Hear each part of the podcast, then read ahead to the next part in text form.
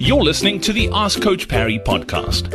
If you'd like to join thousands of other runners from around the world who are getting direct access to Coach Parry, his science backed training plans that work, and a community of runners to motivate you and hold you accountable, then head over to coachparry.com forward slash ask.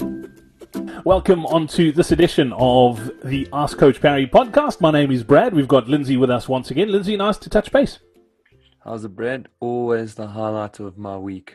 Well, we've got a great question, and I like this one. Uh, it's from Keenan. Keenan was saying uh, he was wondering if it's a good idea to use downhill as an advantage to compensate for the uphills in a run. He says, like, is it wise to run those downs faster than usual? My average pace is uh, 4 minutes 30 per kilometer.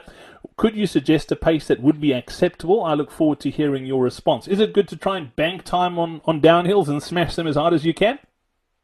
No, so you, you used two different phrases there, which mean completely different things. But yeah, it's it's absolutely natural to run slower uphill and faster downhill, um, and we can achieve that without um, pounding our legs to death with with increasing effort. So really, if it's an easy run, you are running easy. That is that is the key. And you will definitely run faster when you're running downhill than you will on the flat. And you will absolutely run faster on the downhill than you will when you when you run uphill. So the, the pace ranges are a little bit more difficult to give even though we have a reference point of 430 um, per kilometer. Uh, and that is very simply because it's dependent on the gradient and the length of those those hills. But typically you will be anywhere between 15 and uh, 45 seconds per kilometer slower going uphill and probably in the region of 15 to maybe 30 to 35 seconds fast on the downhill. So whether you're in a race or whether you are in a training, you actually seldom make up on the downs everything that you lose on the ups.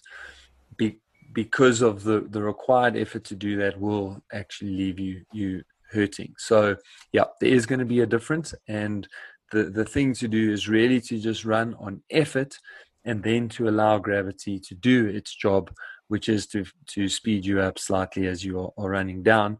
And this is equally important on your high intensity training sessions or your tempo runs or progression runs and, and these type of, of workouts. And I often have a look at people's profile and then they're like, yo, this was this was just too hard. I couldn't couldn't get to it. And when I upload the profile, I see, okay, well, they haven't compensated in any way, shape, or form for the fact that three Ks of their progression run happened on on the side of a mountain.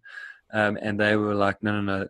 Lindsay said I must run this speed, so now we're going to run that speed, and, and, and obviously that's just absolutely not sustainable. So in situations like that, you run to effort um, and then there has to be some compensation for running up or down.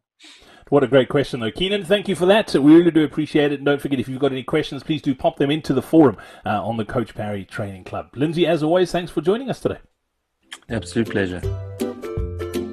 Hey, it's Brad here again. Thank you so much for listening to this episode of the Ask Coach Parry podcast. Before I go, don't forget to save your seat in our upcoming Comrades Marathon training webinar. You can head over to coachparry.com forward slash webinar for all the details. And if you've got a question that you need help with, or if you'd like to run as well as we know you can, you can head over to coachparry.com forward slash ask.